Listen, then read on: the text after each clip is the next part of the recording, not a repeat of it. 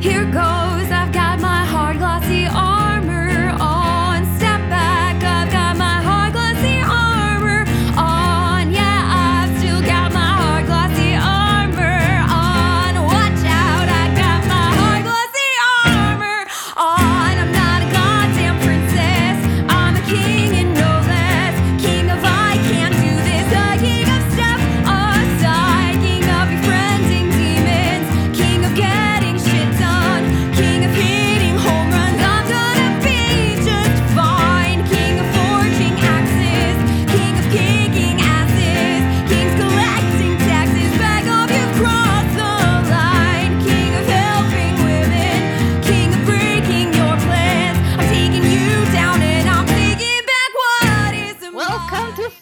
United. My name is Catherine, and I'm your resident fan expert. I'm Jasper, and I'm currently getting my doctorate in Julia Studies. And I'm Lauren, and I don't have a fancy intro, but I write songs about the magicians. Um, so today we are talking with one of my favorite episode ever. I think I say that to every episode, to be fair. But uh, this episode was uh, big, big to my heart because it's so close to the book, and it's uh, uh, for ten our glossy armor. I love this one. I love this one. Uh, but first, we already uh, we always talk about uh, the theme of our of our show, which is vulnerability with a story. And I didn't want to like throw that on you, Lauren, because it's kind of mean to say, "Show us your vulnerability." You guessed. You're a guest. Now tell us what makes you vulnerable. Who hurt you?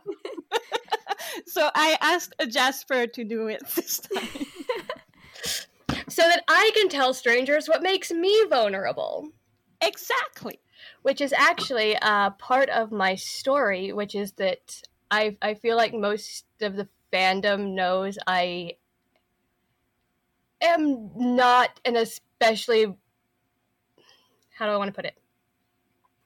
I hide my emotions and what I'm feeling and when something bothers me because I hear like hear the voice of my ex-boyfriend who obviously should be listened to because he was awful. And it was like if because he always said this thing that was like if they find out what hurt you if they find out what hurt you, they know how to hurt you. If you tell someone you're hurt, they'll know how to hurt you and they will hurt you with that. And it's taken uh Kat can tell you how long it's taken for me to be able to be like sometimes things aren't great or okay. Yeah, she was uh, she was doing a Margo basically. Like I did a big Margo, and I think that's why I avoided rewatching this episode for so long. like I straight up, I I convinced myself, I'm like, I don't like this episode. I I don't like it at all, and I don't like it because it calls me the fuck out, and that's rude. And here I go again, uh, using humor as a coping mechanism. if I tell a joke, it's because my depression's really bad. exactly but I, I i like that you know this vulnerability of yours now i mean um that's the hardest part is to admit it to ourselves Oh, somebody Uh, pointed it out. I don't. I don't remember who. Somebody pointed it Me. out a couple times. sometimes i have to yell at them that's why my um, my therapist says, "Cat's not yelling at you. Cat's reminding you that you deserve to exist and you deserve to have someone tell you that." yeah. I'm your uh, lizard eliot basically. My therapist really likes you. that is weird. Yo, he's an Um, odd man.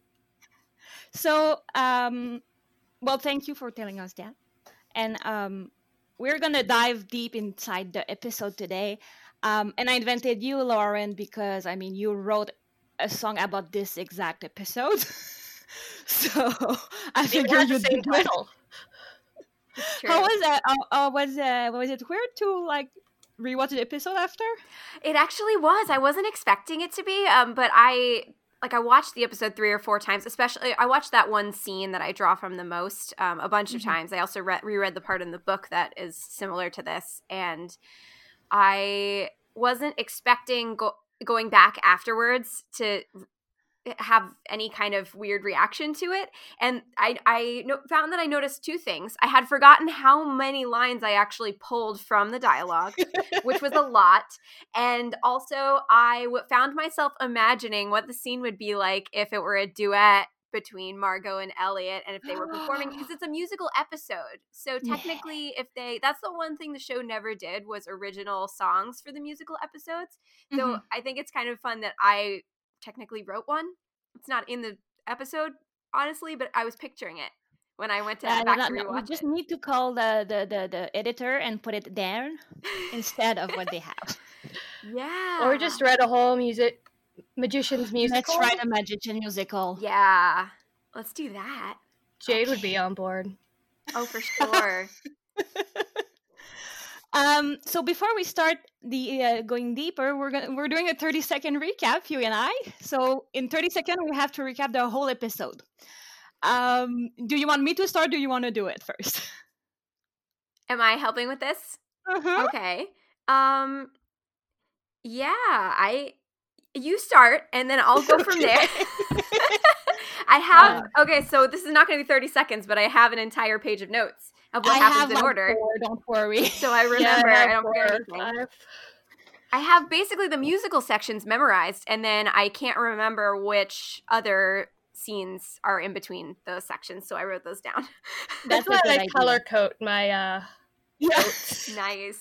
Because otherwise I will have no idea what's happening. Yep. Okay, Are you, I have my ready? stopwatch. Tell me when to go. Ready?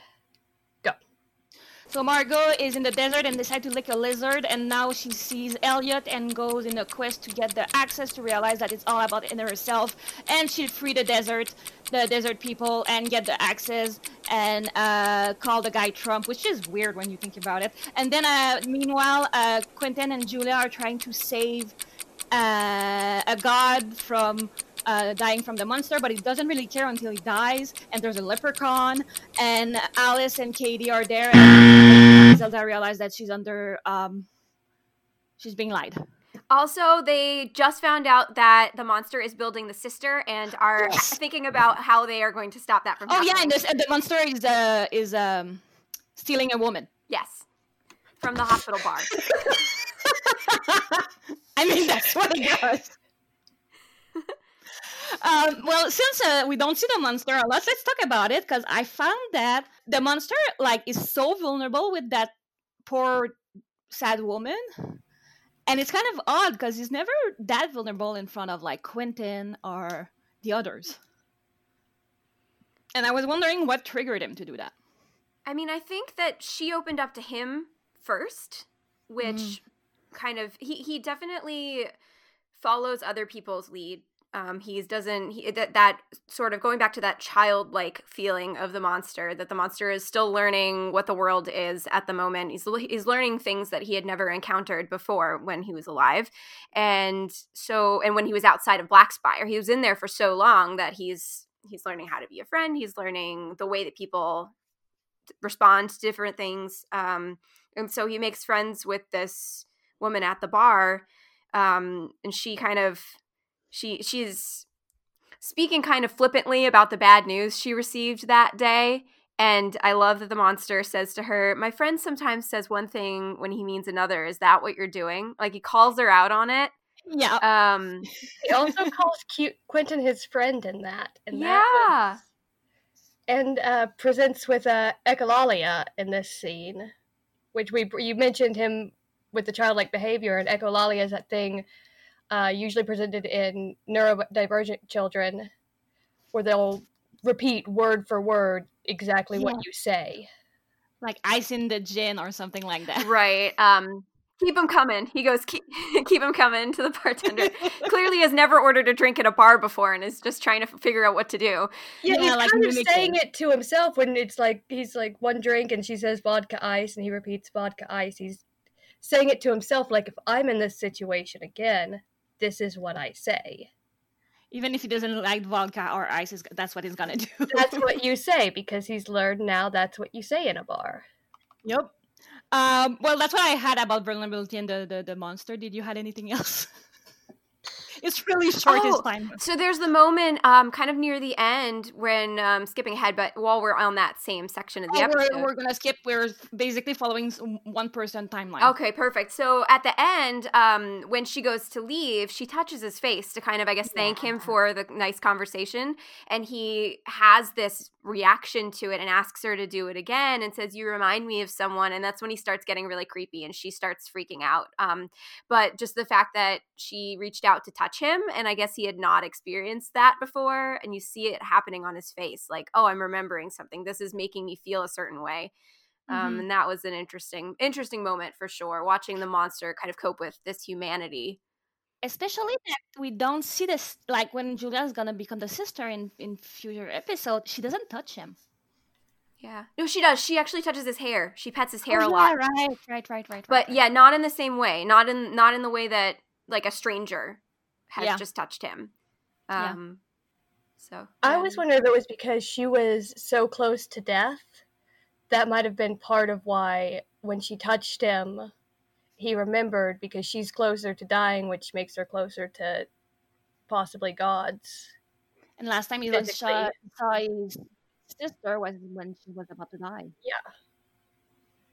Oh, that's sad. Also, Penny in the beginning says he's guessing the sister is the bad one. There is, again, zero proof that she's going to do anything bad. Well, I mean, I agree that if the if like the idea that she's the one that got the death sentence, basically.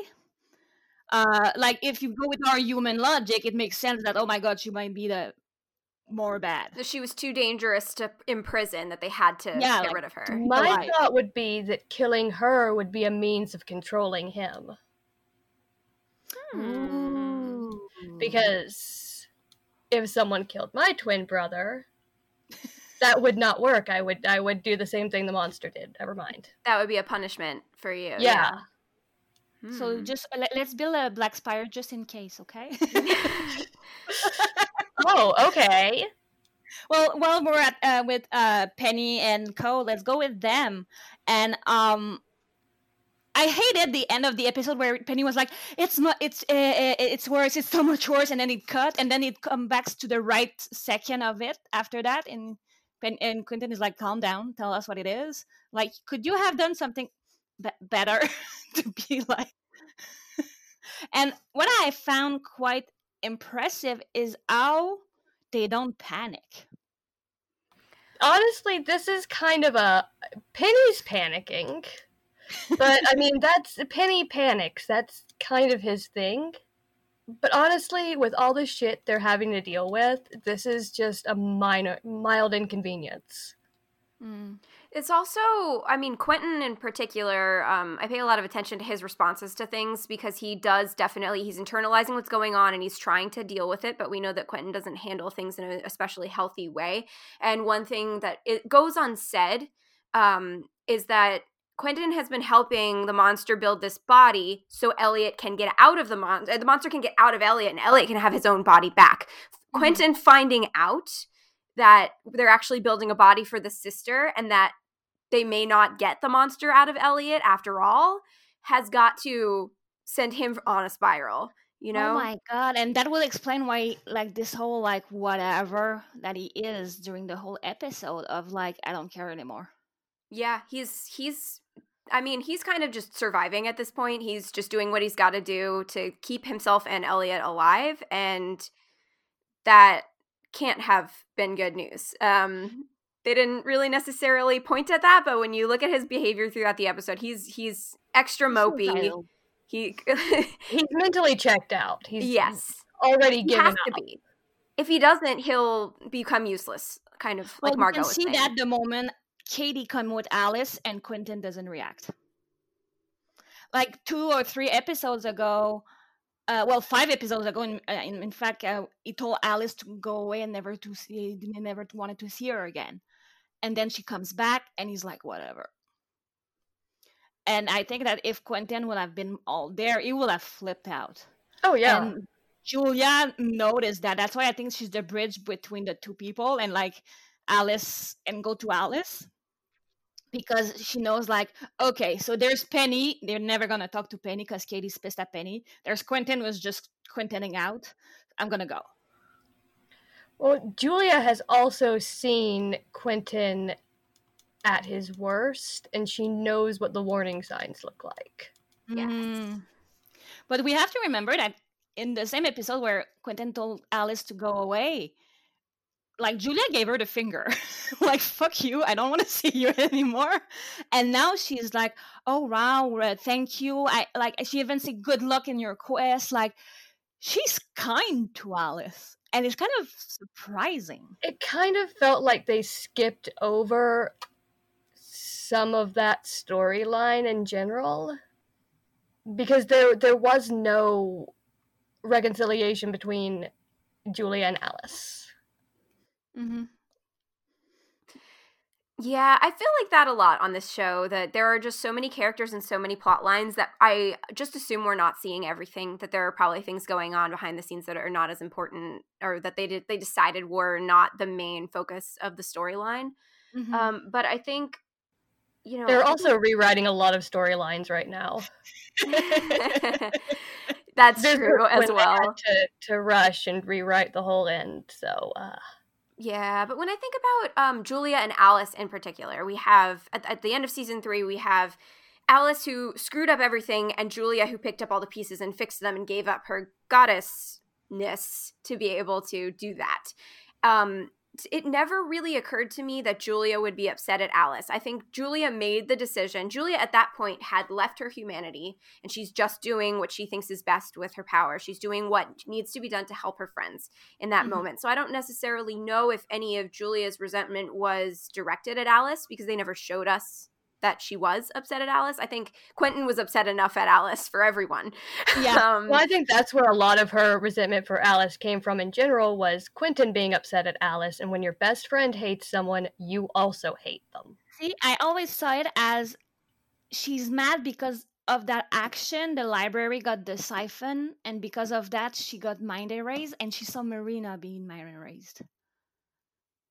So she's like, "You hurt me. You like erase who I was." And Julia is deeply anchored in who she is, and knows that Henry is not afraid to remove memory, and she even she's even mad at him for doing that. So like I don't think it's the action of losing her power that she's mad. It's mostly the action of you erase who I was. yeah. Julia, you need to write more song now. Uh, I'm taking notes. I'm taking notes. but what I like also is that Julia's past with the free trader, trader Beowulf is brought up again in a positive way, not in a traumatic way. That she's like, oh, I remember, and we all have that. I think the moment where like you learn something and it comes back like three years later, and like, why do I know that? But I do. She's had But the- space from it. I yeah, think helps. and I think that it's it's like we see her healing by that because um I don't think she would have been able in like season two or even start of season three to talk about it. Right. Well, she's she can focus on the good things. She's also had that trip to the underworld where she got to see all of them again, which I think was probably very healing for her. Well, Yes. she, she, I mean, she does spend. I think part of it is Quentin's so checked out that she realizes she has to be in the moment and she can't focus on that or they'll completely lose the plot. But she does a lot in this episode have look like she's having some PTSD. Well, though, though you say that Quentin is checked out, but when they, they look at Enyalius, uh, Quentin, the first thing he says is Jules is a trickster.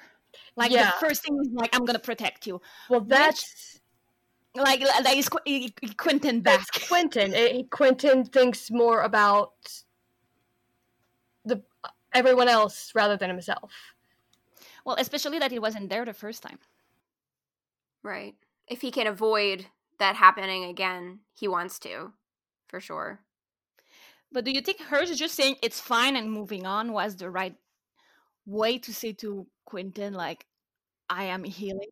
Because, like, she called up Penny on it la- la- earlier. I'm not made of glass. Um, Exactly. Yeah. so, and for Quentin, it's like, it's fine. I think that was a I can't focus on this right now. I can't think Mm. about this. Right. We we are we have a mission right now that we're focusing on. We're not. She also mentioned like we're not summoning him, um. So it's different. And yeah, And Yeah. that's her trying to convince herself too that this is different and it's not going to be like it was. Oh yeah. right. That pain's not going to go away, but she's going to handle it differently. Certain things are going to bother her. She can bring up good moments with her friends, um, which Yeah. she did, and um, and I mean that literally helped them save the world. So you go, Jules. Right. She also Um, is going in knowing what could happen. I think before she was really caught off guard. She didn't she wasn't Mm. expecting things to go wrong before and so when it did it was more of a surprise. I think now that she's been through something like that, I think she can probably spot the warning signs a mile away. Yeah, like she's been burned, so. Or at least she thinks she'll be able to. Who knows? When you're in that moment, But also, off. her friend knows that she had that, so they're protecting her, and we're gonna see that through and through. That like they're trying to like they know this is a dangerous place for her to be, or a triggering place that she can be, so they're trying to protect her as much as she as they can. Right. Um, and if we follow them, then they're going to find a leprechaun. Why does she have such an a thick Irish accent? Like, did it have to be such a thick Irish accent? It had to be the most obnoxious accent they could they could get someone to do.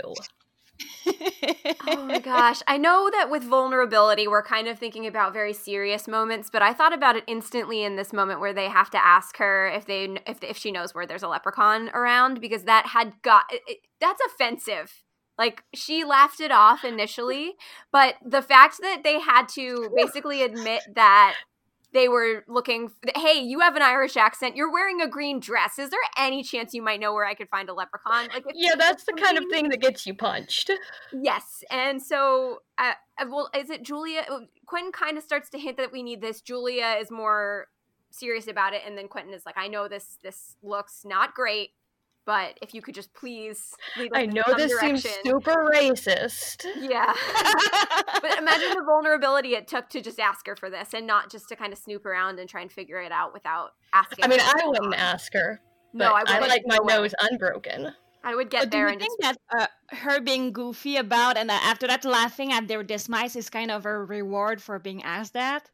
Like the escape room, she had to made it hard for them to go to Enyalius. She didn't have to kill them. I think that's her like her way of revenge is like you want it hard, fine. You want to call me a leprechaun, fine. Try to die now. I mean, she's probably waiting around for people to show up so that she can put them in the escape room. I bet she's probably excited about the opportunity to get she to looks do like that. a kid. She's having a great time with it. So, but she wanted to make them sweat a little bit, I think, and making or making them worried that she's gonna not handle it well. The whole time, all I could think was, I wonder if this is the leprechaun Henry killed in the alternate timeline, in timeline 23. Was this the leprechaun he killed? Oh man. I'm saying yes. I love it. That will make sense because oh, that will make sense because Henry will have maybe try to see gods and see gods and stuff like that. That's interesting to think about. Um, also, some uh, we were talking how Q is checked out. He doesn't even think that Julia is indestructible. He's ready to hurt himself to get the the doorknob. And like I think in in this in this time, it's not to protect Julia of like oh we shouldn't show that uh, like she still has uh, power like whatever. It's just like whatever I'm done. And that's why I say like we're starting to see Qu- Quentin's suicidal tendency coming back because I'm pretty sure Quentin would have used his head before and say, "Yo, Jules, go, go do it." You know? It's not suicidal the way we typically think of it, but it's that if a car hit me while I'm crossing the street, that would also be fine. Yeah. Right, that he does there's no will to there's no will for survival happening right now. It's just It's well put. um, Yeah. like he he sees that there are knives sticking out and he's like if i get cut i get cut and there's no like there, most folks will be like, mm, I don't know if I want to do this, and he's like, Yeah, I'm just putting my arm in there, guys. It's gonna happen. You know, I, I like this. that be- because I, I think that's the difference between like um seeking seeking that and not caring about it. Right.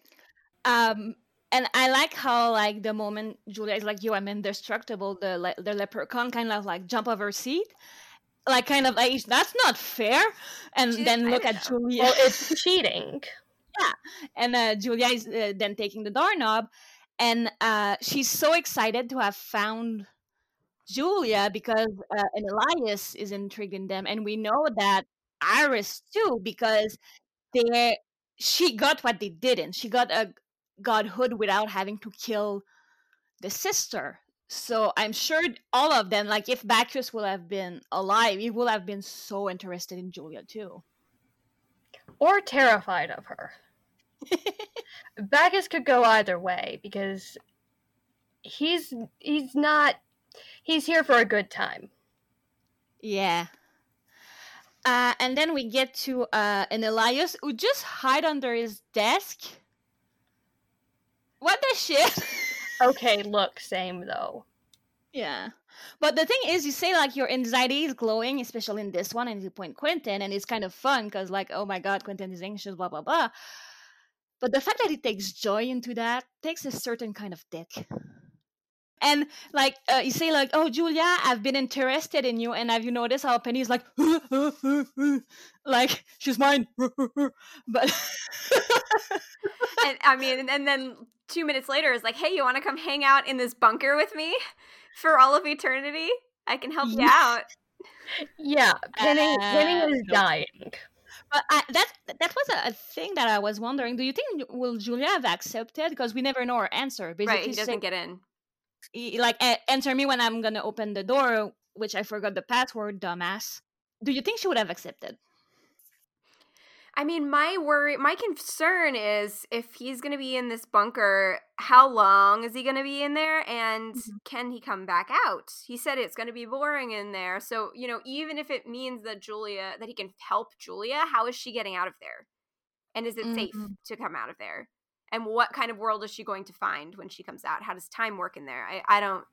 I don't think she would have gone because I don't think going into anywhere alone with a trickster god is going to be a good idea. And that that's what I like about um like uh it happened with Bacchus and it happened this this again that Enyalius says uh him that he was mortal once. And I think that is a big vulnerability for the god to just hint at. I don't know why they're. Maybe that because they're proud of it but it doesn't seem that it's something that they divulge and yet they're doing it in this uh, in front of julia all the time it seems almost by the way when he says that it almost scares julia in the sense of like you know what is she going to become with her with her goddess powers and all of that like I, i'm having to try a hard time to to uh, put vulnerability in the idea of him forgetting his password. I mean, he's left vulnerable because he forgot his password. Oh, that is for sure. And he but... doesn't seem too phased about it either. Um, he's laughing off the like question of mortality and oh, you'll get over that eventually, Julia. You know. But the moment he start to forget, you can kind of see him panic. Oh yeah, he's like, oh wait a second, I'm not invulnerable. I yeah, especially too. like next time we're gonna see them, it's during the song the song "I'm a Storm Coming," where like it cuts to them and him trying to open the thing, and then uh, the monster arriving with like the leprechaun head and killing him, um, which is quite a powerful scene, if you want my opinion. Uh, and what I liked is th- at this time they're truly scared of the monster because uh, I don't know if you noticed, but they all back up, and Penny put their his hand on both of them, and he he, he, he blinked them out. Uh, they don't try to save Enyalius. I mean, they also yeah. At that point, there's nothing they can do. It's too late. But um, they're they have now several times gotten caught by the monster doing things that are not necessarily great. They've gotten their way out of it, um, but Yeah. there's also a real concern that the monster's going to kill them if he figures out that they're working against him and not with him. Mm, Don't feel like the monster would immediately kill them though, because mostly the monster has killed people who have hurt his sister. That's been his main goal. Uh, also, I like you mentioned Penny, and I wanted to point out the the way Penny moved. He doesn't just go up and touch them and zoink them out. He shields them when he does it. aw. He puts himself in front of them when he does it. uh, ready to sacrifice himself. I mean, that's really Penny 23 right there. Yeah, Penny 23 is like, I don't want to die, but I mostly don't want Julia to die. Yeah. I, I think it's like, I don't want to live in another world without Julia, Yeah. Which I have problem with, but let's not go there. That's going to be for another episode. um, and then after that, we, we're back in the, in the apartment, and I really like the symbolism of this place because there's three colors shown white, purple, and black. So, uh, Penny, Kitty, and Alice, who were in drinks, all were purple. Julia is like gonna give hope and message of like optimism and I need you and like ground back Quentin to the present is in white. Quentin all in black. He's mourning. Quentin's been in black this whole season, though.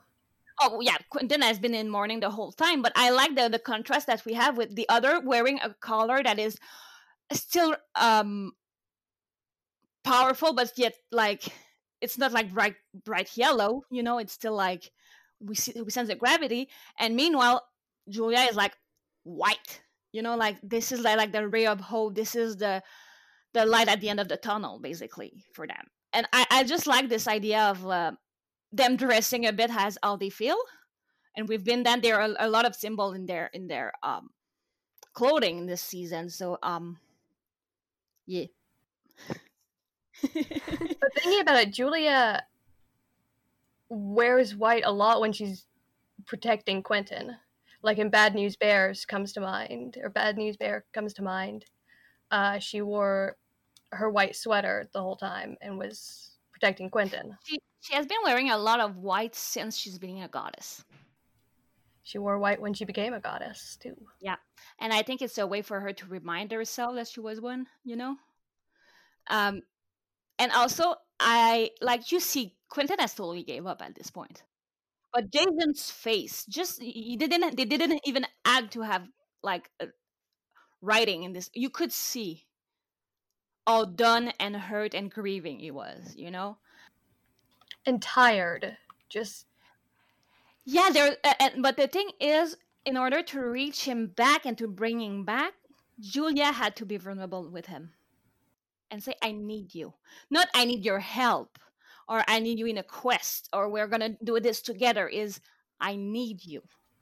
I need you to remind me who I am. and Yeah. what it's like to care about people so much that you'd risk your life for them, Yeah. which is very, very specific and very pointed. Considering we were just talking about how Quentin's like gonna jump into the knives Yeah, just to get. but I think like that's a bit of her calling her him out at the same time. Uh, but yeah, um, I just like that they are not afraid of being vulnerable in front of each other, and that's from the beginning. And that's when you see. That's why we always believe in Julia's and Quentin's friendship. They were always like that. It's not like Kady and Julia or Eliot and and and Quentin where it built. I, I, I named them two of my favorite ship right there. I love it. But um but like their their relation relation build uh until they become vulnerable.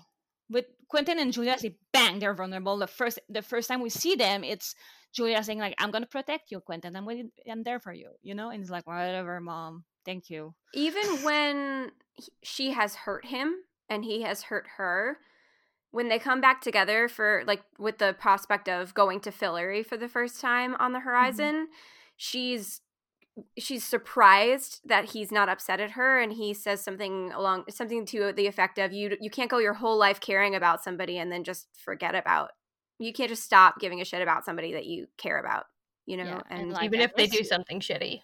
Right. And you you're going to have ups and downs, but they've been through so much and they've cared about each other for so long that he just is able he's able to forgive her when he sees that she's, you know, there's something uh, that I, that you need to be here for. We need to experience this Well, magic it's together. Weird in his ego. That, but But- Julia's always been more vulnerable with Quentin than he's been with her. Mm-hmm. Because, like in the we were talking about the very beginning, he didn't tell her that he was in the hospital. Mhm. He doesn't. He's not as open with how he's feeling and what he's going through. Julia just picks up on it. It, it thought that she was about to leave him because of James. Like it's it's him checking out of like I won't bother her because she's with James now. I think that if he would have gone now, he would have told her. But he also hasn't told her about his relationship with Eliot or anything like that. He haven't told anybody. No. he told his dad, His dad, but not really. Yeah. And and but he knew his dad was about to die. I don't think. Um, well, from what the uh, the um, Hill explained and the writer explained is that they know about it, they understand, they remember, but they cannot phrase it. It's like something that is just Like remembering a dream. yeah. If you explain it, it makes absolutely no sense, or like even th- you, there's just no word for it. But like both of them know it happened, but if they tried and like no, like Ariel was there and Rupert was there and they found the key and they grew up together, but if they try to recall an, a specific event, they won't. Yeah, though That I makes- mean, there are other. There's you know an episode in season five where Eliot finally gets to talk about it. Um, so it's totally possible. It just wasn't something the writers chose to do. Do. I was trying to give them the benefit of the doubt, but you're right. Yeah, Uh, or I should say, um, you know, it's possible it was in the script. May have gotten taken out of the script before filming. May have been shot but not edited into the episode. Um, you There's know. a lot of things. I mean, half of fan background was uh, edited out, which I'm really pissed about. Yeah, that's where I mean that's where fan works come in, you know. There are so many things we wish we saw, so many things that they could have gotten to, but they didn't have the time for it. And so Yeah. like we are very lucky to be in a fandom where there's so much fan fiction and that you like there's so much beautiful fan art that explores these scenes that never happened or never quite got there and so that's Well, something I'm Sera grateful even for. said that they didn't want to uh, flesh out all of the timelines because she wanted space for fan fiction. Yeah. And like, there's a lot of things I don't agree with Sera's choice, but that I respect. like, because Lev love fa- uh, like fan made things. I think he's our best like supporter in stuff we do. So I love Lev. yeah. Have you got your album? Yes, yeah, he actually loved it. Um, I sent it to him a little early. I asked if he wanted an early copy. He said yes, and um, he said that it was gorgeous. And then he um, he said that he liked it regardless of whether or not it was magicians related, but also that it was a really interesting way to come back to the characters. Um, Aww. Oh, it, there's a lot of comeback of the books too. So Right. It, it, it's kind of a for anybody who hasn't heard the album. It's kind of half the show, half the books. Um, there's a lot of overlap between the two, obviously, but yeah, I was very happy that. I mean, that hadn't really happened to me on that. yeah, you cannot show your album to J.K. Rowling. cannot. I do not. I don't. I'm not interested in J.K. Rowling listening to any of my. I don't. It doesn't matter to me what she thinks at this point, but it's just very. It's it's very fulfilling to you know write something inspired by somebody's work and to have them enjoy it and say that And they not enjoy, only it. enjoy it, but be just as excited about it as the fans are. Yeah. Like that's what always gets me about Lev is he is equally as excited about things. like I, I uh, you might know lauren i do uh, i'm writing a d&d book about the magician i'm at the third edition he freaking donated he bought some of my Jordan Dene collection um magician's Oh my designs. He has the um he has the uh the one about not being tonally consistent with the books. Um I mean, which I think is great. He gave me an award one time, and that's all I got. Aww.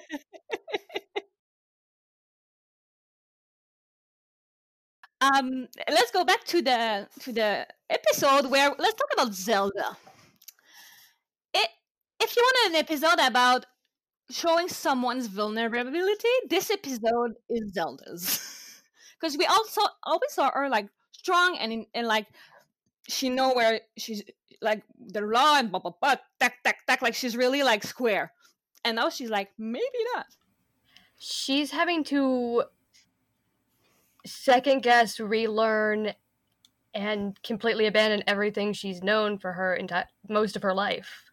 yeah Like this was the place that saved her from being a hedge witch dying on the street with a child, and it's hurting people.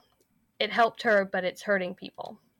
And she shared that with Kady for the first time, which required vulnerability. Um, Kady didn't even know she was a hedge, and um, yeah, so now she has to. The fact that she's willing to actually investigate what's going on with Everett and um, not just put it out of her mind that he might be lying to her, um, that takes a lot of strength and courage. And Oh, yeah, you see her heart totally break when she realized, you know, and that is something that's funny because um, we are in a just uh, in one of the scenes, like it's just while they're singing uh, "Here I Go Again," and then abrupt cut of the song, and we see um, Alice and and Kady admitting, like showing Zelda the proof that they're lying. And I, I like this idea because like here I go uh, uh, again on my own like it's it's this idea of Zelda always fighting for herself. Like Zelda kind of like Margo in this episode I have a very unpopular opinion here. okay uh, but I feel z- like I keep I tried I have I try to feel sympathy for Zelda, and I I can't I don't because she let she straight up let Penny die, yeah and Right. Kady just forgave her for that for zero reason. well she doesn't know yet She doesn't know yet, but when she does, I'm just saying I want to feel sympathy for Zelda. to be fair I'm pretty sure that was ordered by Everett. It may have Like, been, was- but like she was doing it for the greater good.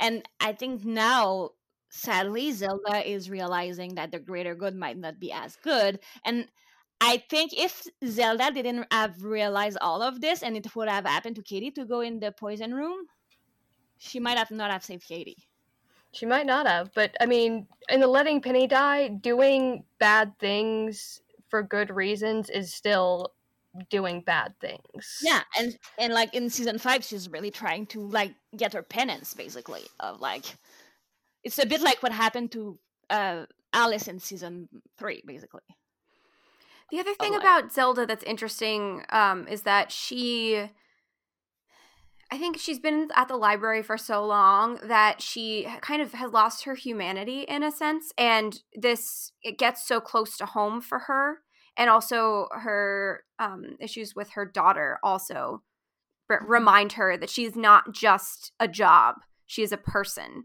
um, Mhm. and she is her identity is not necessarily the library and especially now finding out that she may not agree with some things that the library is doing is definitely um, it's challenging that stance that she had And I was surprised that she would trust Kady and Alice about like their data, but Alice plainly tell her, "Yeah, we were trying to map the pipes." Like she is not hiding what they're doing, and I, I think that was a way for her to say, like, "Look, there's nothing like there's nothing for us right now. We're just telling you because we believe you don't agree with that." All right, now are you ready to talk about Margo? margo in the desert honestly, this is the part that made me fall in love with Lev's world. I, I loved it because basically I read the book before I watched the show. Uh, because my, my husband was like, "Yo, you're gonna like the show." Okay, wait, I'm gonna read the book first because I'm that kind of nerd, and then I'm gonna watch the show.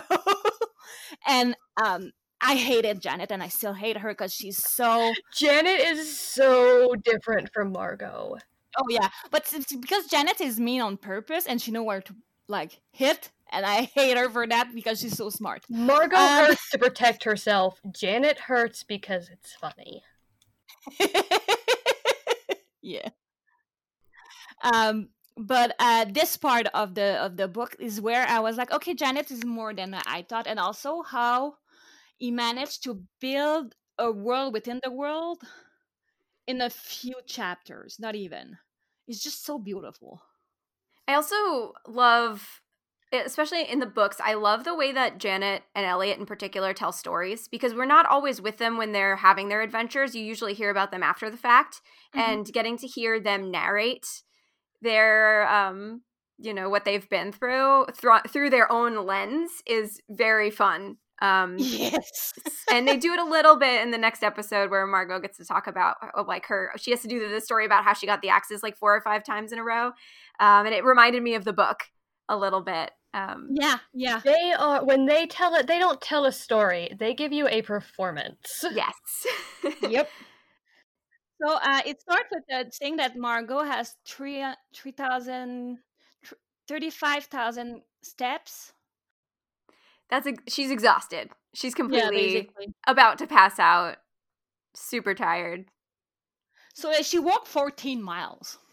wow also Yep. in sand is completely different from on the road um, I Not actually sound yeah. like Anakin Skywalker here, but I fucking hate sand. yeah it, it's 10 times harder to walk in sand especially that far um, it reminded Yeah. me i did um i hiked uh, mount haleakala on maui and a lot of it was in sand and it was a, it ended up being about 14 miles so now now i understand the level she's at i'm glad that we calculated i've done that. Who that made you do that? um we went we went the wrong way it was supposed to be more like seven or eight miles and we ended up on the longer trail Me Um, when I do something impressive. yeah, but it's a crater, so you once you're in it, you can't you have to get back out or you're stuck there forever. So we just like we had no other option. But it Oh, was okay. it was beautiful and amazing, and I probably will never do it again. Yep, yep, I feel that. um, and now she asks for like she's so desperate for water that she's like she asks the lizard and asks for a sign and she sees switch so she licks it.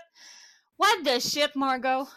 Look, when you're that thirsty, when you gotta lick the lizard, you gotta lick the lizard. Well, we, uh, and then she's gonna start to hear "Don't Get Me Wrong," which is amazing job by Hale. And what I love about it is he has this lizard coat, and the only reason he has this lizard coat that's because Magali had found it in season one and wanted him to wear it somewhere. she didn't know when. So lizard Eliot only exists because she found that coat. I love that they figured out a way for it to work, man. Right? I love that she picked up the coat and she's like, I don't know when, but Hale will wear I it. found Hale will wear it if I have to put it on him myself and drag him out there. And he won't wear very much underneath it either. Uh, but that's what I'm about to say. Eliot is so sexualized in our in our um. It's not a yeah. It's a trip in our trip in our mind eyes. Why is he so sexualized? Well, Margo spent a long time real bad wanting to fuck Eliot. To the point she had a three way specifically so that she could get some Eliot action, which, come on, girl, there's a lot of skinny white boys out there that look like lizards. I get it, you like Bowie, you got a Benedict Cumberbatch thing, but there are a lot of, of guys who look exactly like him. But I like that. Um, even like she see Eliot and her, her reaction is not to run toward her. Is like something's wrong, and then she looked like, oh shit, I'm tripping on lizard. Like if I miss my best friend and I saw him, I would run. Like fuck Oh, it, yeah. fuck why? I'll ask why later. But even Margo, if it's a hallu- even if I know it's a hallucination, yeah, She also says, You can't be the monster. He doesn't have the moves. Um, so her first reaction might have been like, Oh, the monster's here. So maybe that could be why she's a little bit reserved. oh. I like that. Also, she's exhausted, so she may not have the energy to run up the mountain yeah, and hug him, you know? and yet like even when she tried to reach him she's unable like she falls and she and lizard eliot literally had to appear next to her for her to be with her And he's dancing around her. Like, she keeps trying to, like, grab onto him, and he's just like, Woo! I'm so glad that the audience at home can't see my weird dance moves. They're happening. also and then she basically uh, lizard eliot will bring her to the tribe and i really like the tribe because i'm gonna go back in, in clothing but margo is wearing a lot of white and sandy uh clothes Meanwhile, uh, the tribe wear red, blue, and yellow, and like deep, deep red, deep, deep yellow, deep, deep, and in their primary color. This idea of like primal. The only person that wears a secondary color is the head woman, Aunt Lydia. Hmm. So like even her outfit clash with the clan, which means like okay, something's wrong. And the the tribe the the, the tribe guy, um, what's his name? He's the foremost in the book, right? The foremost. Thank you. Yeah. Um, don't know if they I named him the on the show. master, and it wasn't that. It's almost there. But like the foremost wear blacks with this color, while Margo is all white. So there's this like already this duality with, between them. Like okay, they will clash. But uh, going back to vulnerability, what I love is she wants to know that they won't kill her for her to fight because Mm. they're like uh, uh like oh who's gonna kill her blah blah blah no enemy or, or of her enemy or friend huh about that and then she falls so i think she wa- waited like margo is like Oh, Mar- Margo would have fought until she died, Yeah, she needed to know she was safe before she passed out. which Yeah, you should like- always do. Yes, I agree. But I like how, first of all, it's an honor. It it would be an honor to kill her because the guy's strip is like, who would ha- will have the honor of killing the outsider or whatever. And second, it's the the woman who saves her. Yeah. Is like, look at her wrist. that's true There's also something I never noticed before. On this on this first watch, I actually caught it. The first thing that the tribe says to her when they come over to her is "woman." Hmm. They like- they like spit it under their breath. Like you can tell, there's already something going on here. oh like the for the beginning. Right. and, like when margo wakes up the first thing she sees is not the foremost is not uh, aunt lydia. I don't know her name so i'm gonna call her aunt lydia. Uh it's the bottles. And she's like i've seen this. Something's wrong. And i really like margo because we also always say like oh yes she's powerful she's strong she come off strong but we rarely see how smart she is. Like she, and let the other be smart for her basically. So she can be stronger so she can be bigger than herself so she can be hiking margo. But now she has to be hiking margo and smart and strong and everything. That's why she breaks that I feel like people don't believe she's smart even when she proves it to them again and again and again. I think she's got pretty girl syndrome. yeah You're Well, pretty, that's all you can be. well that's what sh- that's one of the lines she says Yeah. Yeah. you cannot be pretty and smart You can be pretty or smart, um, or what was the third one? But you can't be all three. Try to be Yeah. all Yeah. three, in the world, the world tells you you can't. Um, who the fuck does she think she is yeah.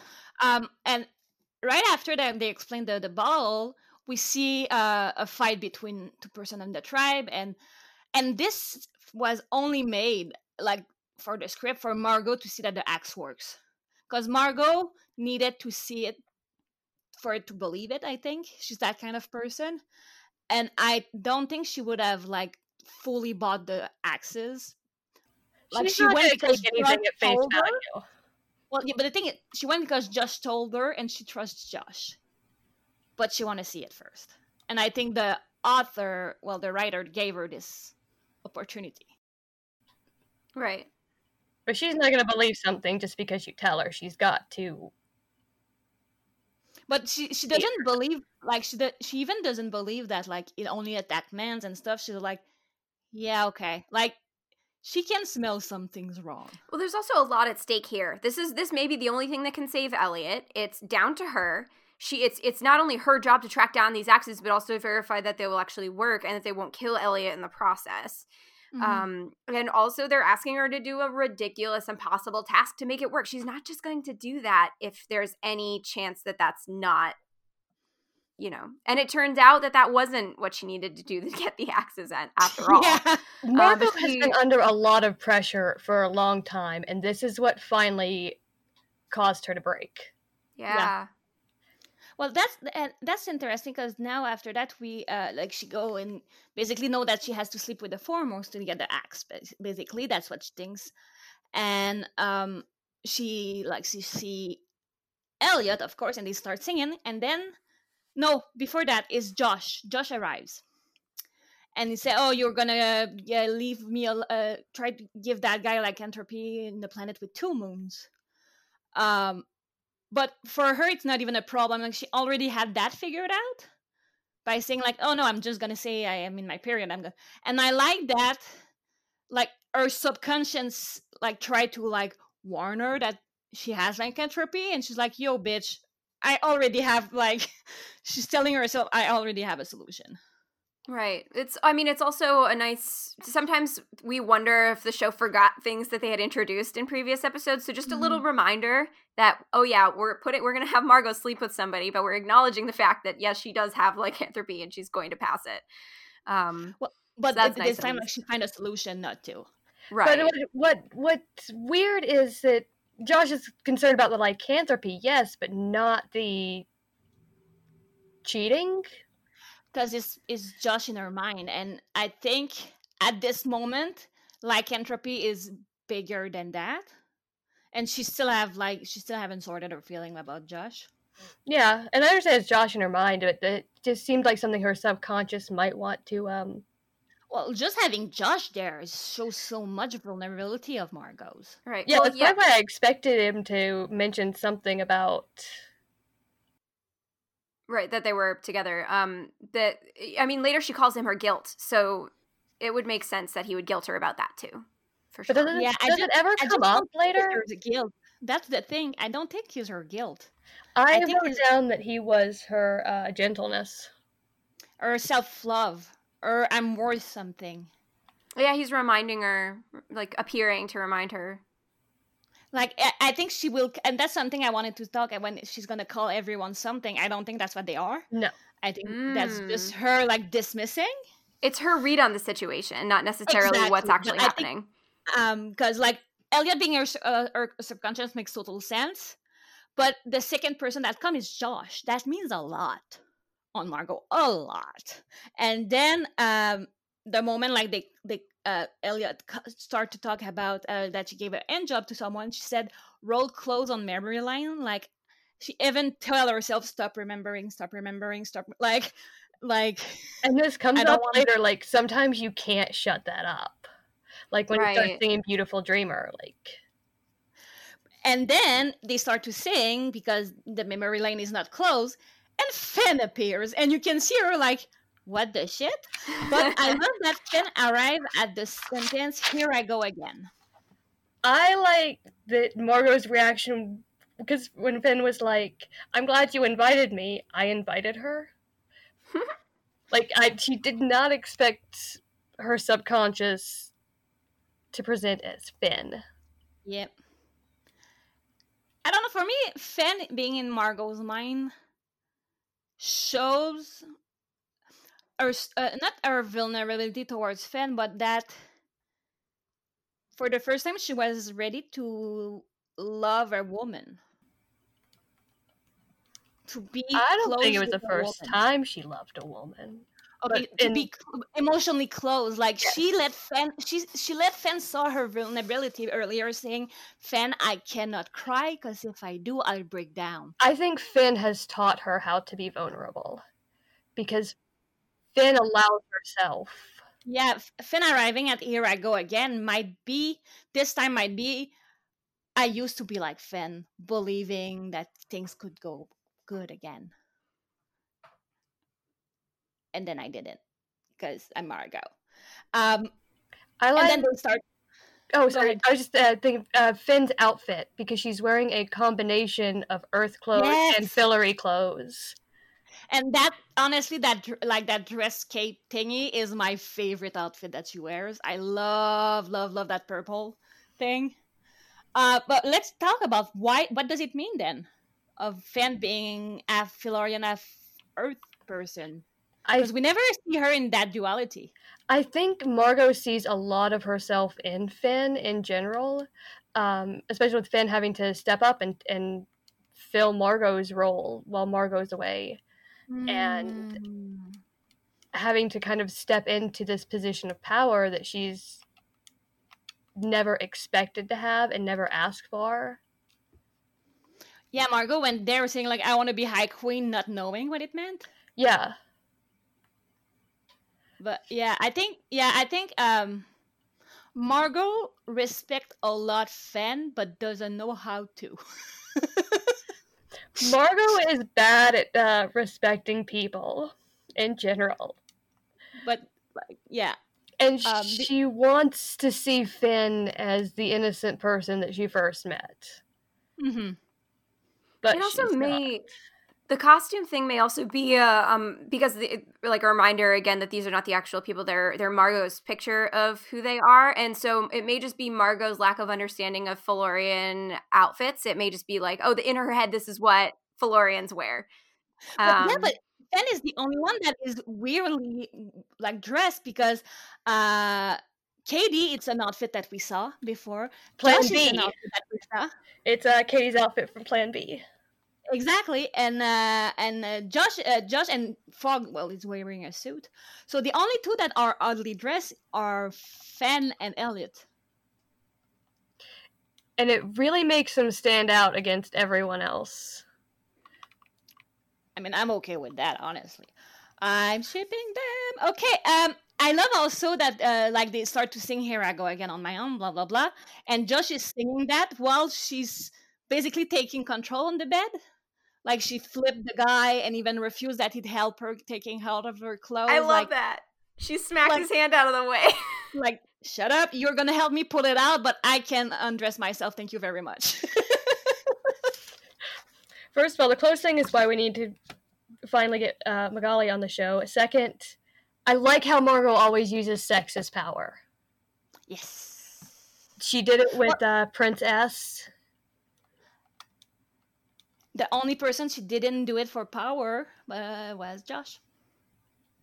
And uh Quentin and Eliot the threesome. Well, that was that was vulnerable that was her being vulnerable. specifically to sleep with Eliot.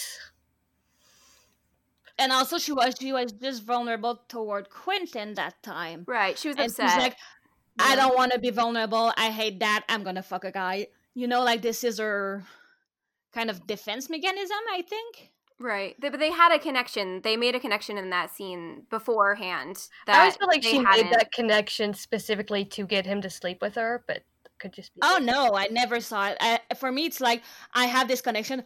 Oh shit, I have a connection. they also just got their emotions back, so they probably they were heightened. Um, and I think that that probably uh, like affected things. You know, Oh, I read that scene way different. that's okay. that's that's the beauty of this art is you can read it as you want. Um, and yeah, after this moment, uh, there's like this abrupt cut that we were talking about, and uh, uh, that like the song is like, and we go back on Earth, and I was like, "Whoa, that that's okay." That was Why? jarring. that was kind of weird that they decided to cut that because I think it's the only time that they do that with a song. At some point, and again, this may be an unpopular opinion, which I say before I say anything negative. At some point, this episode did feel like it was a musical out of obligation rather than wanting to be a musical, if that makes sense. Hmm. Hmm. I mean, I kind of looked at. I looked at actually right before I came in here. Um, I looked up who the original artists are from the songs and what year they came out, and it initially is pitched to us as this '80s mixtape that Josh made for Margo. Um, Yeah. But "Beautiful Dreamer" is from the 1800s, and that's "Storm an Coming" came yeah. out in 2006. Um, so. The, only the first couple were from the 80s. Well, and then Beautiful kind of Dreamer is her dad. It's a lullaby from her dad. Right. But it wasn't like an 80s song. Yeah, And what is the other one that 2008 is the uh, Storm Cummings by Gnarls Barkley, released in 2006. wow. So it's really just Here I Go Again that is Uh, and uh, Don't Get Me Wrong is from 1986. okay. So it was the first Okay. two. Yeah, Here I Go Again and Don't Get Me Wrong are the only from the So only the basically, 80s. it's the two that she kind of bring within her, like because the lullaby she push away. She's like, I can't this fucking lullaby, and I have a, a long thing about the lullaby, but I think that's like the first one is like Eliot coming back and like, woo, I'm sexy Eliot. Look, I'm a lizard. That- As one does, yes. sorry, but like if someone just arrived to this uh, this podcast and that's the audio bit they heard, what? Um, and then after that is the okay, I have to sleep with a guy, and I always go with that song. So those are two songs that like not that she knows, but I think that's the 80s song that we were talking about. Yeah. I just the, Um, like the reason why I brought that up was just like it felt like they had an intention going in that this was going to be a certain theme, and then they abandoned it at some point. Um, Whether it was the um, not getting the rights for the songs, they've talked about that publicly that they wanted certain songs and couldn't always get the ability to do them. yeah, they said, uh, Um, the the description is we couldn't get Bowie. Yeah. Well, they also they wanted to do Prince for season five, right? And they couldn't do that either. Um, so I don't. Yeah, I've seen it's tricky when you there's music licensing Yeah. involved for sure. But Yeah. yeah, I'm wondering, like you, like you were saying, was that what this was kind of out of obligation and not actually intentional. Um, it seems yeah, there are some things that are.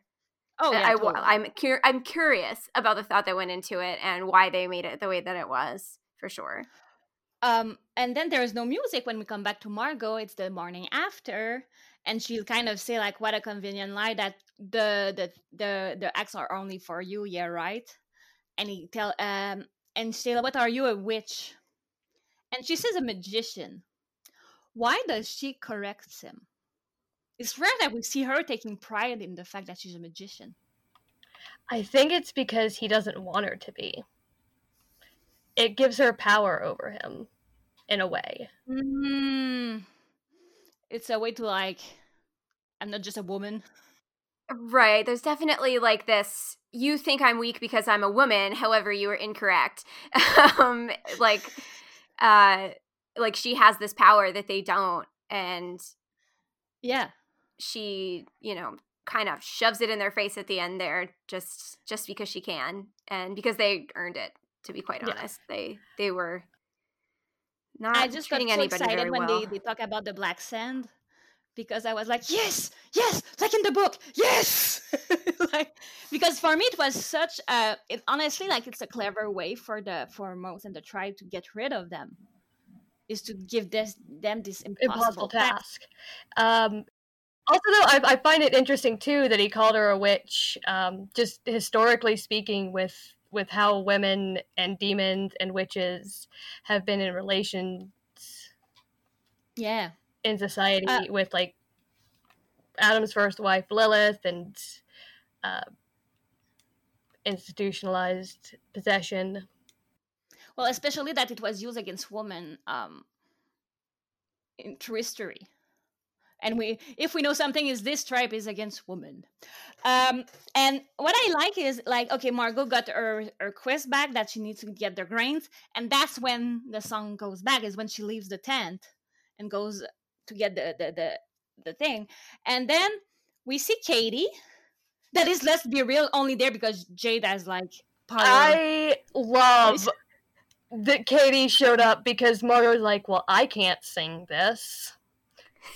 Which leads me to believe that Kady spent her time in the physical kids' cottage. You know that one kid in your dorm that's just singing in their room all the she sings in time? her shower. Let's be in real. the shower, in her room, in the kitchen, and you're like, oh my god, I have a test in three hours. Can you kindly shut the fuck up, Karen? Ah, I love her her inadequacy. But also, I don't know if you noticed, but she had yes, she has the plan B, which is what the first time the team came together to do something. Uh, but also, she wears uh, this camo um, The shirt. Forever with- 21 camo jacket. Exactly the Forever 21 camo jacket, which is like this kind of like uh this fighter in her. I think this like we know Kady is a and she's a fighter. She will punch Alice in the face and then forgive her. Margo You has know? seen Kady punch at least four people for So no think- reason.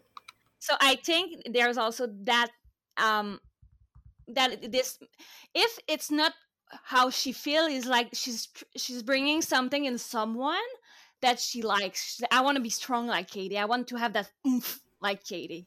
Oh, she does uh, refer to Kady as her own inadequacies, which I initially thought was about singing.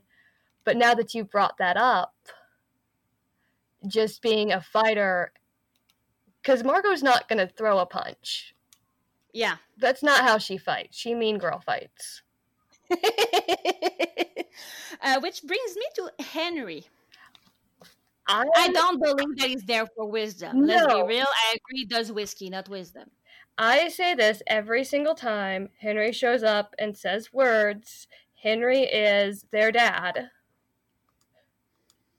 But we like she has her daddy issue fixed. This is Um, a different daddy issue. dad more than Margo's. People can have multiple daddy issues.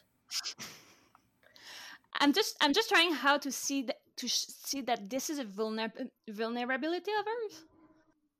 Because she even dismissed him like okay whatever, you know. But he's there for more than a reason than like just you the joke of you do whiskey or not wisdom.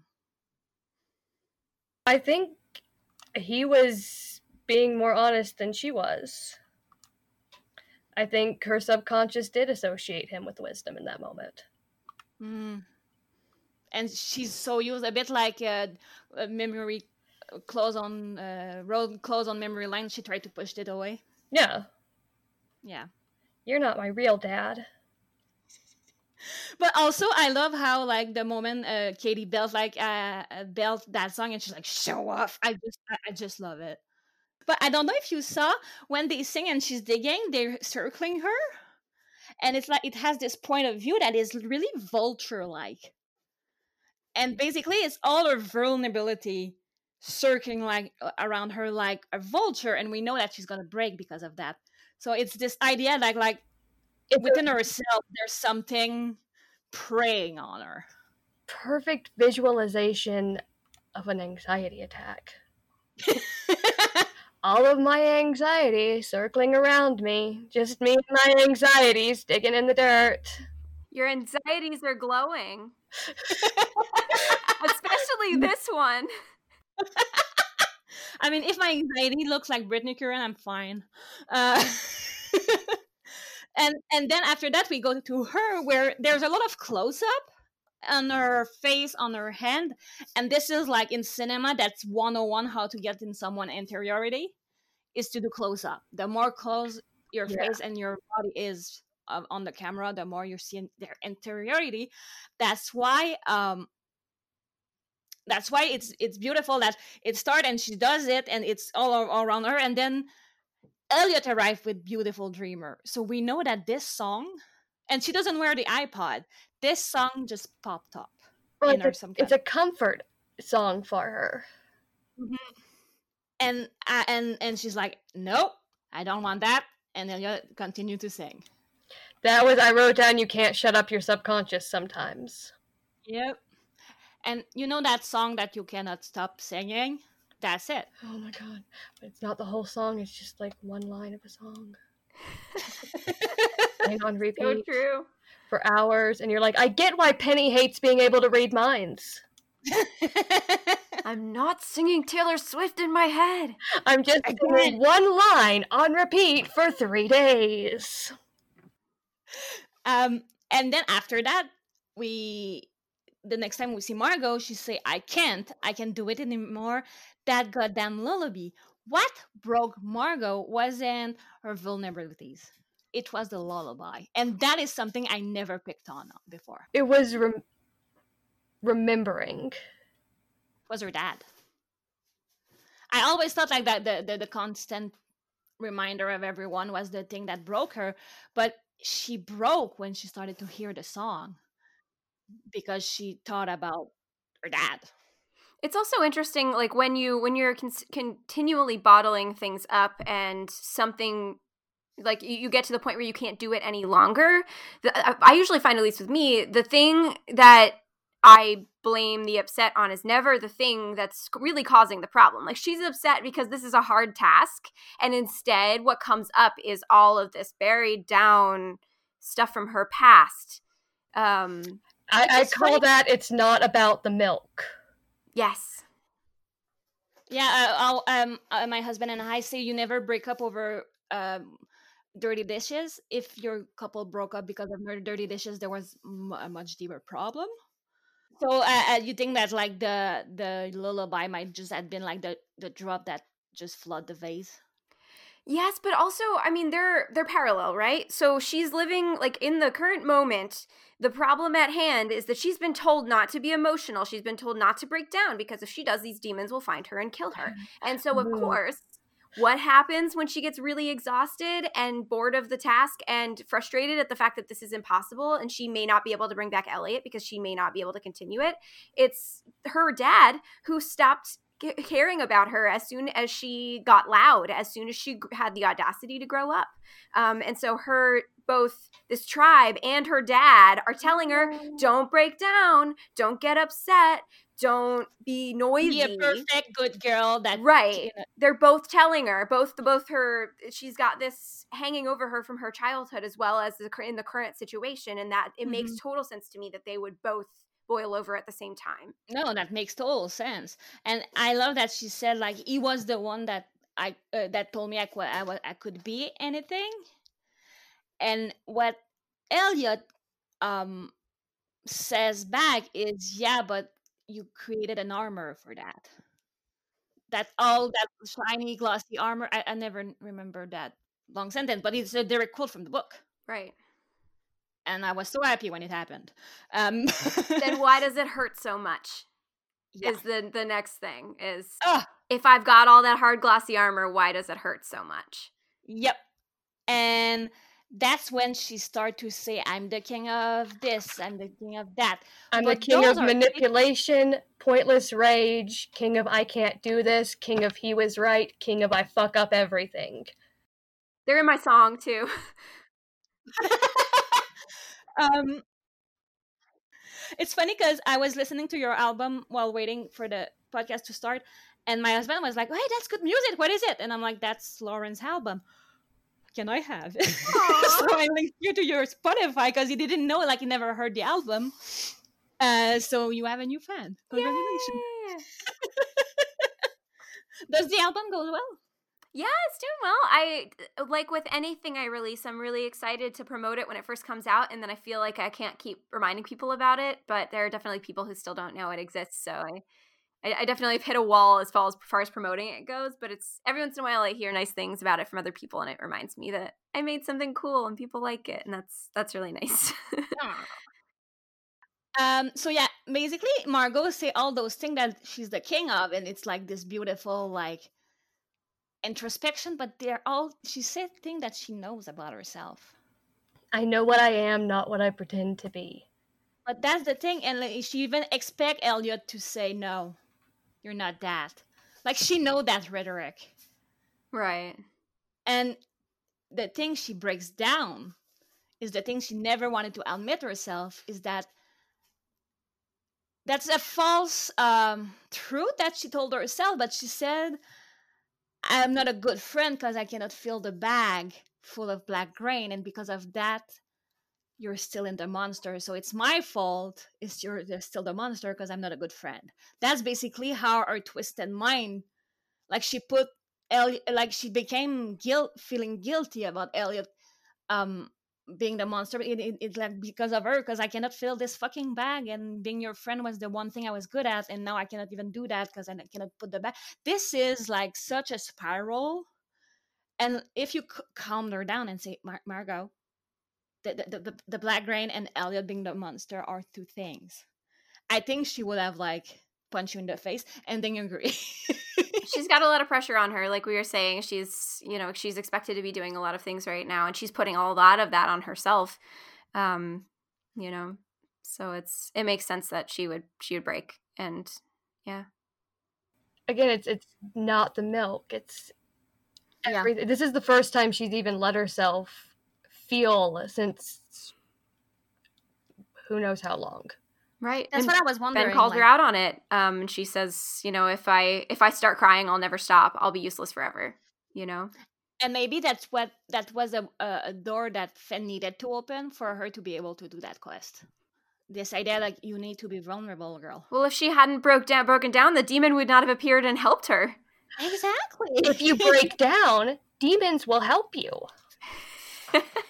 Speaking of the the breakdown, the, the the demon, what I love, the first thing she asked the demon, like she saw the demon appear, and her, her first is not what are you? What is this? Why am I seeing you? Is why are you hurting other people, other women? You look like a woman. Why are you hurting other women? Yeah. And that's what I love about Margo is when the when the writer don't try too hard. Yes. and this is another moment of the first question is not about her. It's not about Eliot that she just had a breakdown because she feels she cannot save him. It's about the try that she doesn't give a fuck about. She knew something was wrong and she's like, probably it's her king brain at this point, but there's a wrong there and I need to right it. Also, I'm glad you said that about when the writers don't try too hard because there are some moments where Margo will say things that are meant to be feminist and are Yeah, but just said- transphobic. But she says it in front of people. Now she's alone in the desert with an hallucination and a demon that she can only see with one eye. It's kind of weird. she doesn't have to perform. But it shows what she really does care about, and she actually does care about the things that she says, even though she may say them aggressively and come off way too strong sometimes. It's clearly something she does actively care about. um then she goes back to the the tent and they're like ha ha ha um you're you're you're a decent whore. And eliot just muttering that's a bit Uh, Yep.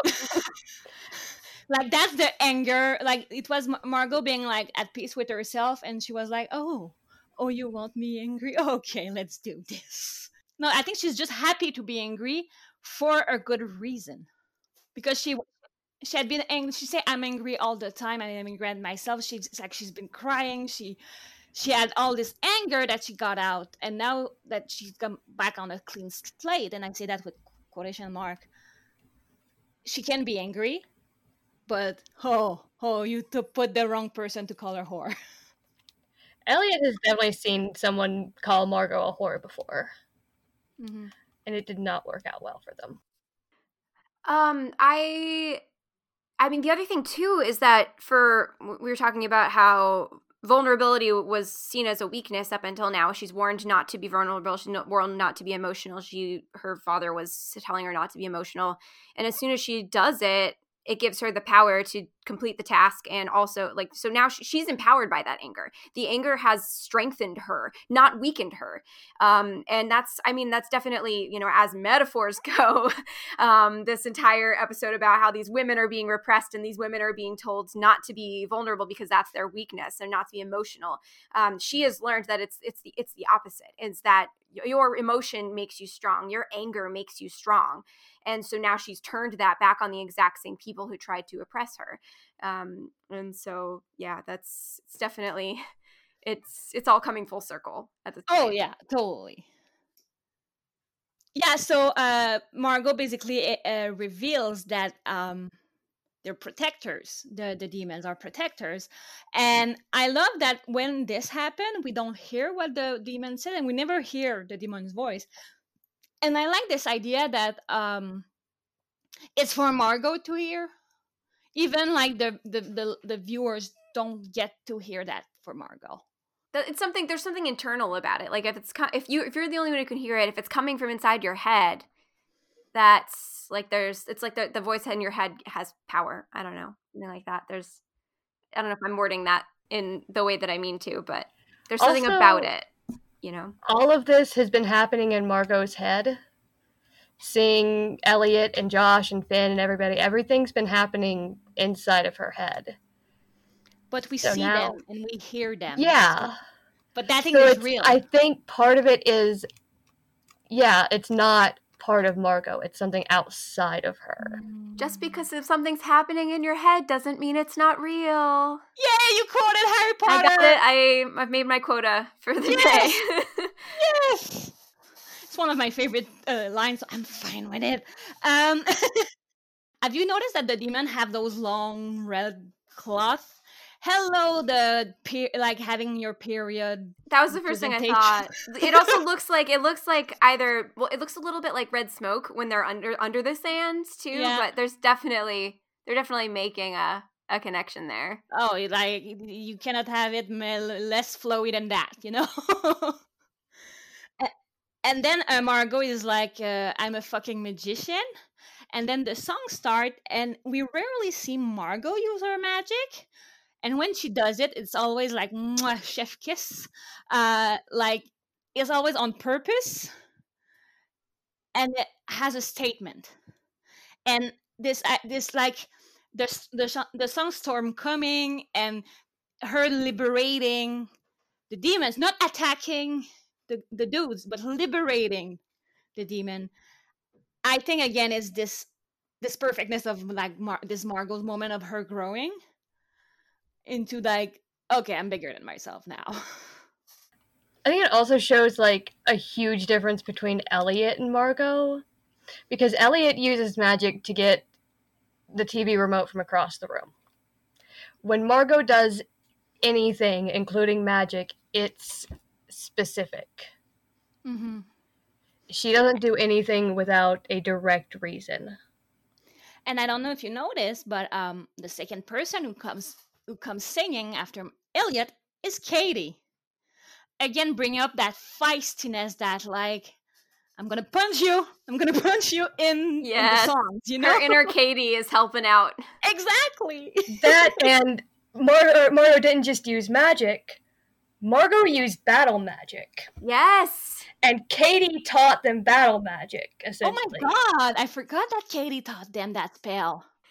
And yeah, and after uh, when we see Margo coming out of the tent, it's just Fen and Henry, which we've seen in our mind. And then we go back to Elias trying to punch his, his code. And then when we go back to Margo, this time, Julia, Alice, and Quentin are there. So now she brought them too. Like she's she's kind of like the more confidence she builds in herself and she's like, I can do this, she brings the people she loves with her. She's letting herself have friends Yeah. and be vulnerable enough, And be strong. vulnerable enough to be strong. I, I, I had this uh, later, but she's gonna leave the tribe deal with the the dictator, and she leaves them like that, and she like she walks away basically while they're dealing with them. Eliot did the same thing in the outer Mhm. island. She ex- he exposed the priest and left. But he didn't deal with the aftermath. Well, it's not his place to do it; it's the tribe's place. Like she know her, and uh, when even when she she shows uh, the the the woman how to get rid of the demon and explaining they're protectors, they're gonna take care of you. She smiles, and the smile she have is so genuine and proud. It's not a smile we see have. She was able to help, which is all she's been trying to do for Fillory, for Eliot, For everyone. Mm. and she hasn't been able to help Eliot or anything. So this this was a win for Margo. Yeah. Finally. And then the lullaby come back and she looks okay the, the the the dragon is not there. And this time it's not this like make it remove it or make it go away. She just she smile and accept it and i think that's the moment we see margo's growth. And she even like at the end she's she sings it out loud. She's singing it, yeah, at the end. What broke her brings her comfort. Yeah like she brought it she she she made it her her, her struggle became her power basically Yeah. and that's uh that's so margo jasper you read the book right Yes. it's just in the book janet gets all the grain she does it then goes back to the tribe say they lied to her and they just wanted to fuck her she kills them all she created the axe and kills them all. Basically that's how the axe comes in life. Right. And doesn't she leave the foremost to die in like a really brutal way? oh yeah. Yeah. yeah. Basically uh, she let him die out of his blood. And this one she's not the one that gets the sand it's the demons. And she take the she doesn't create the, the axes.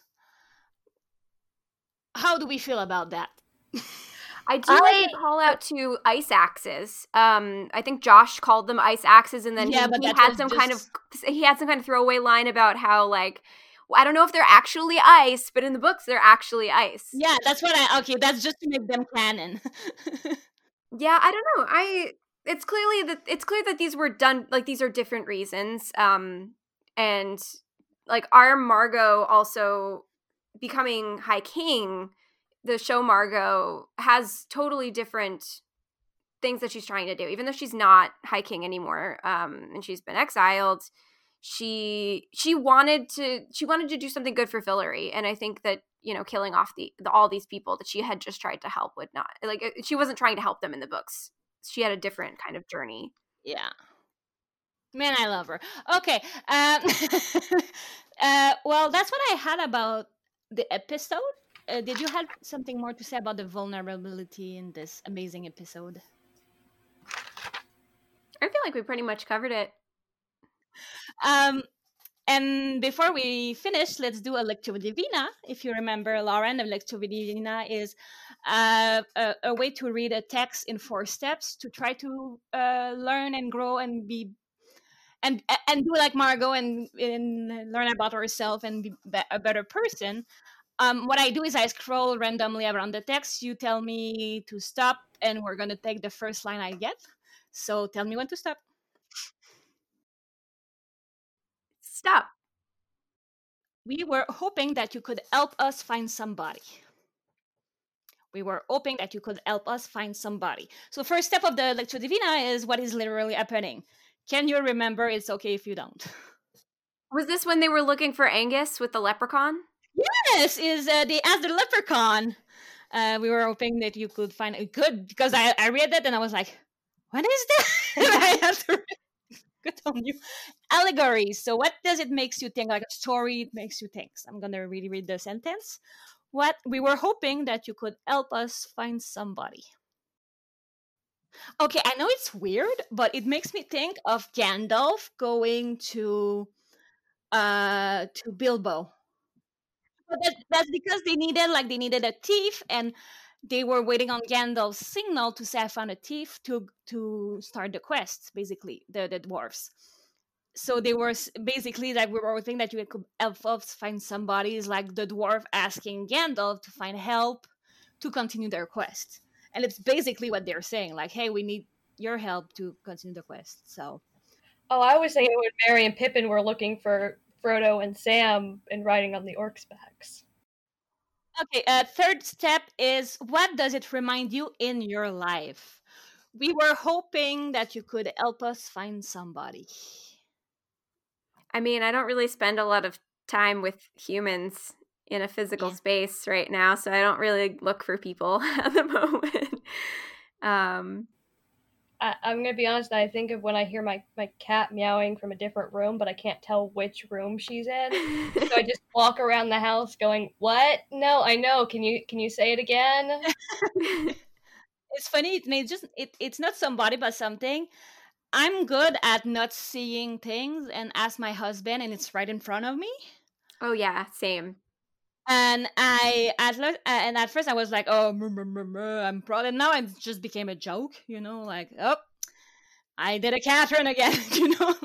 uh, yeah, some sometimes you need someone to find something that is literally right in front of you, or meow louder, or just come to where I'm at. Yeah, because we were hoping you could help us find somebody. Yeah, that's what I have. Yeah.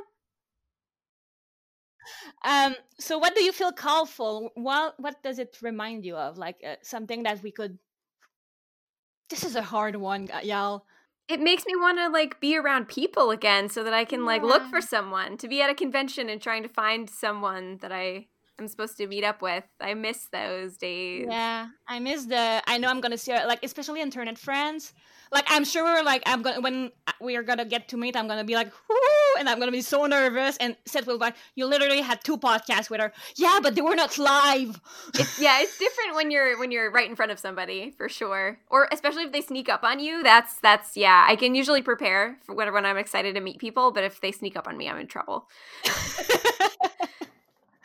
um yeah i like that this uh, let's try to bring back that joy of uh, when we can meet, see each other again too be happy so to see each other. Everyone wear your fucking masks so we can see each other again. Yeah, that's not a problem in Canada because it's mandatory. It is Yeah, here too, but people here, don't really. yeah. Eh. Um. So before we uh before we end, let's go with the flower in the vase, which is the thumbs up and the thumbs down. Who deserve a flower? Who deserve a vase? That's an expression my grandma said. Don't give the flower in the vase, which is don't give a back-ended compliment, such as, um, you're smart for a woman. Or just looking at Margo arriving and say, woman. that's, that's an observation. Uh, so, who deserved the vase? Who has your thumb down in this episode? The foremost. Yeah. Yeah. Lydia. Yeah.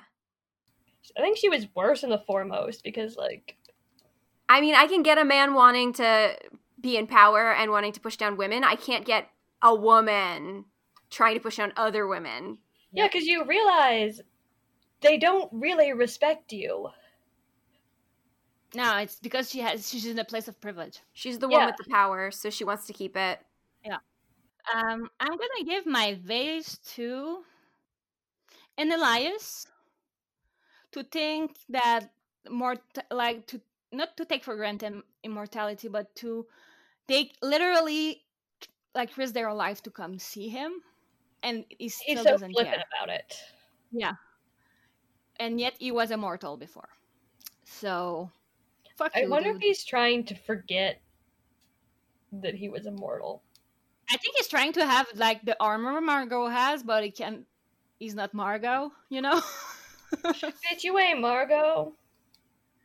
I mean, who can be Margo but Margo? Let's be real here. Um, and let's who deserve the flowers? Let's say Margo they deserve a whole bouquet, so let's not give it to Margo because Margo gets Um, her own separate flowers. exactly they deserve a bouquet. So who's a who other character should we give a flower today? Julia. Because Julia recognized what was going on with Quentin and immediately gave him an outside reason to keep going. I like that. Um, I'm gonna give my flower to Lizard Eliot, um, for performing all the best songs in the episode, and also for being there for Margo when she needed it most. Um, and also appearing in the form that she most needed right Mm, now. Um, also in the form that I needed because I remember watching this for the first time and thinking, "Oh my gosh, I miss Eliot so much," and just like Yeah. seeing him Seeing Eliot was again like, oh was yes, nice. yeah, okay. That's why I yeah, want to he's that. not always a monster. Uh, for me, I think I'm gonna give my flower to Zelda to be willing to have the core of a foundation shaken, to accept that there might be a truth or like that she might be lied. She doesn't say like, "Oh, it cannot be true." She doesn't refuse when she see data. She she accept that there might be more, and she seeks uh answer which i really but the fact that she doesn't denies it right away uh not everyone has that so She's a you go, Zelda. librarian. She seeks knowledge. Yep. Oh, I want to give a second flower to Magali for uh, finding a use for the lizard Eliot coat. yeah Mhm. let's give a flower to the lizard coat A flower to the lizard coat. um well that was it thank you so much for being with us lauren Yay, that was so much fun. I'm glad I got to. Again, Uh, 18 yeah. year old me is, and both 18 year old me and current day me are both um, screaming. yeah me too. Don't worry. Yeah I, I told her i said i don't understand why she's so approachable. She's so cool. Aw. do you have anything to plug that you want to say Um, yeah, I guess if you uh if you like magiciansy things, which I assume you might from watching from listening to this podcast, I have an album of songs about the magicians called Peaches and Plums. If you search for Peaches and Plums by Lauren Fairweather, it's on all streaming services, but also on paid platforms like iTunes, um, and on laurenfairweather.bandcamp.com.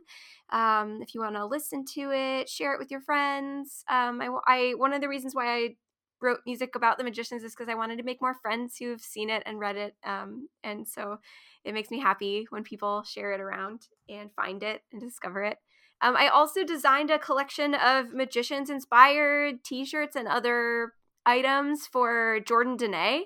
Um, it's called the Tada collection. Um, so if you, yeah, if you go on Jordan Dene's website, um, there all the magician's shirts that she has on her website were ones that I designed. We're gonna put the link in the show notes. Cool. well, thank you again. It was amazing. Yay, I'm happy. Thank you for inviting me to be here. This is a lot of fun. Yeah, and we're totally re-inviting you. You're the, uh, you're Yes. a doll. Yay, let me know.